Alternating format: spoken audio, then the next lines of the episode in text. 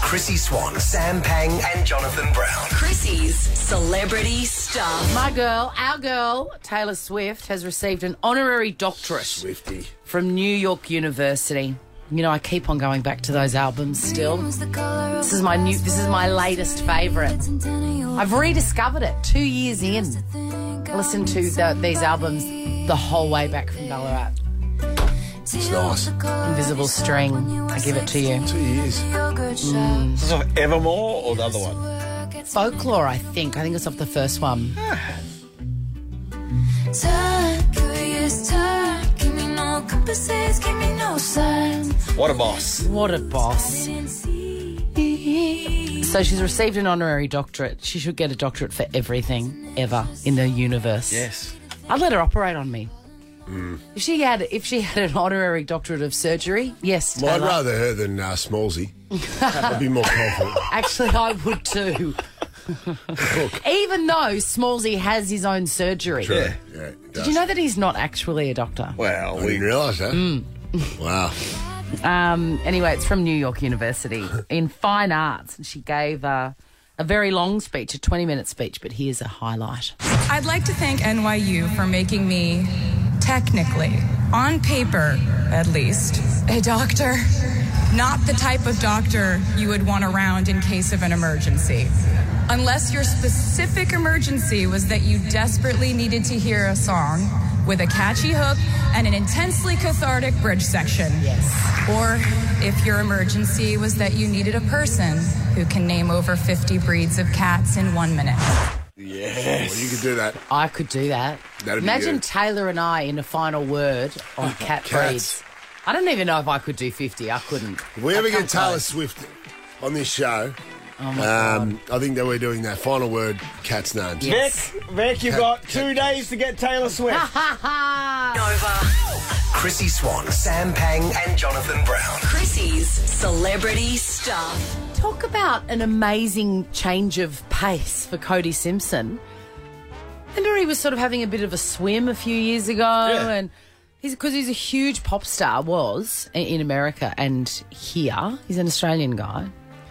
He won the first Masked Singer, which is an accolade that we mean, can't come on. forget. You had him on this show. I remember listening did. to it on the way in. We did. Um, he's qualified for the Commonwealth Games.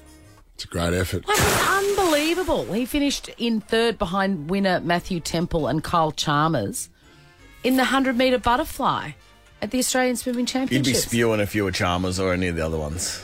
No one's, no one's talking about him. But old pop star McGee jumps in. That's I think Chalmers. true. I don't. I can't. I don't know the first one. Chalmers would be fine. He's got some good Yeah. Olympic gold Olympic medals. gold medals, He'd the be 100 fine. metre free. But, but yeah, that's uh, it's a big change, Money, from Hollywood. And imagine the parties he's That's been at. unbelievable. To It's just good just discipline. jumping in the pool and following a red line for Didn't a, he a go black out line with for- Miley Cyrus? yeah, he used to go out with Miley Cyrus. Now, I mean, you are right. These swimmers would be furious because he's walked in, he's come in third.